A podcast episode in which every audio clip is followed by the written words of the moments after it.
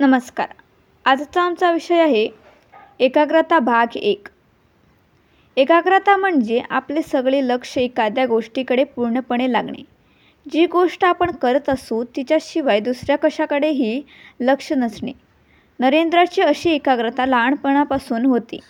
एकदा तो आणि त्याचे मित्र घरात बसून देवाचे ध्यान करीत होते. सर्वांनी डोळे मिटले होते. आणि शांतपणे हालचाल न करता सर्व मुले बसून होती. नरेंद्र मात्र पूर्णपणे ध्यानमग्न झाला होता. तेवढ्यात एक बाजून सळसळ ऐकू आली.